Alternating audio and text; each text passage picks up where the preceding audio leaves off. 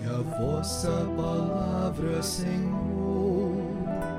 me faça profeta do amor. Dai-me a sagrada unção e a ousadia do coração para anunciar o Evangelho de Deus, palavra da salvação. Amar é a nossa missão. Queridos e amados irmãos e irmãs, a liturgia do trigésimo domingo do Tempo Comum diz-nos de forma clara, inquestionável, que o amor está no centro da experiência cristã e que Deus nos pede é que deixemos o nosso coração ser submerso pelo seu amor. A primeira leitura do livro de Êxodo garante-nos que Deus não aceita a perpetuação de situações intoleráveis, de injustiça, de arbitrariedade, de opressão, de desrespeito pelos direitos e pela dignidade dos mais pobres e dos mais débeis. A título de exemplo, a leitura fala da situação dos estrangeiros, dos órfãos, das viúvas e dos pobres, vítimas da especulação dos usurários. Qualquer injustiça ou arbitrariedade praticada contra o irmão mais pobre ou mais débil é um crime grave contra Deus e que nos afasta da comunhão com Deus e nos coloca fora da órbita da aliança. Na segunda leitura, apresenta-nos o exemplo da comunidade cristã de Tessalônica, que apesar da hostilidade, da perseguição, aprendeu a percorrer com Cristo e com Paulo o caminho do amor e do dom da vida. E esse percurso cumprido na alegria, na dor, tornou-se semente de fé e de amor que deu frutos em outras comunidades cristãs do mundo grego. Dessa experiência comum, nasceu uma imensa família de irmãos unida à volta do Evangelho e é espalhada por todo o mundo grego. O Evangelho deste domingo, o Evangelho de Mateus, nos diz de forma clara, inquestionável, que toda a revelação de Deus se resume no amor. Amor a Deus e amor aos irmãos. Os dois mandamentos não podem separar-se. Amar a Deus é cumprir a sua vontade, estabelecer com os irmãos relações de amor, de solidariedade, de partilha, de serviço, até ao dom total da vida. Todo o resto é explicação, desenvolvimento, aplicação à vida prática dessas duas coordenadas fundamentais da vida cristã.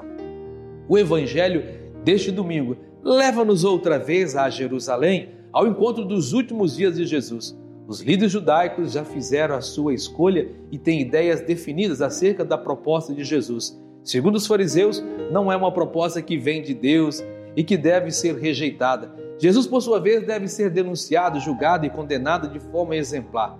Para conseguir concretizar esse objetivo, os responsáveis judaicos procuram argumentos de acusação contra Jesus.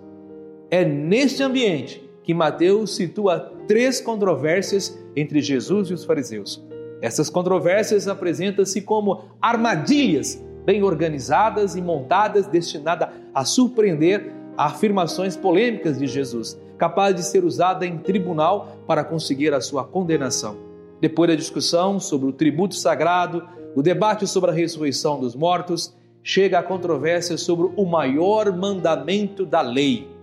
É esta última que o Evangelho de hoje nos apresenta. Ao perguntar a Jesus qual é o maior mandamento da lei, os fariseus procuram demonstrar que Jesus não sabe interpretar a lei e que, portanto, não é digno de crédito. A questão do maior mandamento da lei não era uma questão pacífica e era, no tempo de Jesus, objeto de debates intermináveis entre os fariseus e os doutores da lei. É esta questão que é posta para Jesus. Na perspectiva de Jesus, amor a Deus, amor aos irmãos estão intimamente associados. Não são dois mandamentos diversos, mas duas faces da mesma moeda. Amar a Deus é cumprir o seu projeto de amor que se concretiza na solidariedade, na partilha, no serviço, no dom da vida aos irmãos e irmãs. Contudo, Jesus, nos evangelhos, explica aos seus discípulos que é preciso amar os inimigos e orar pelos que perseguem.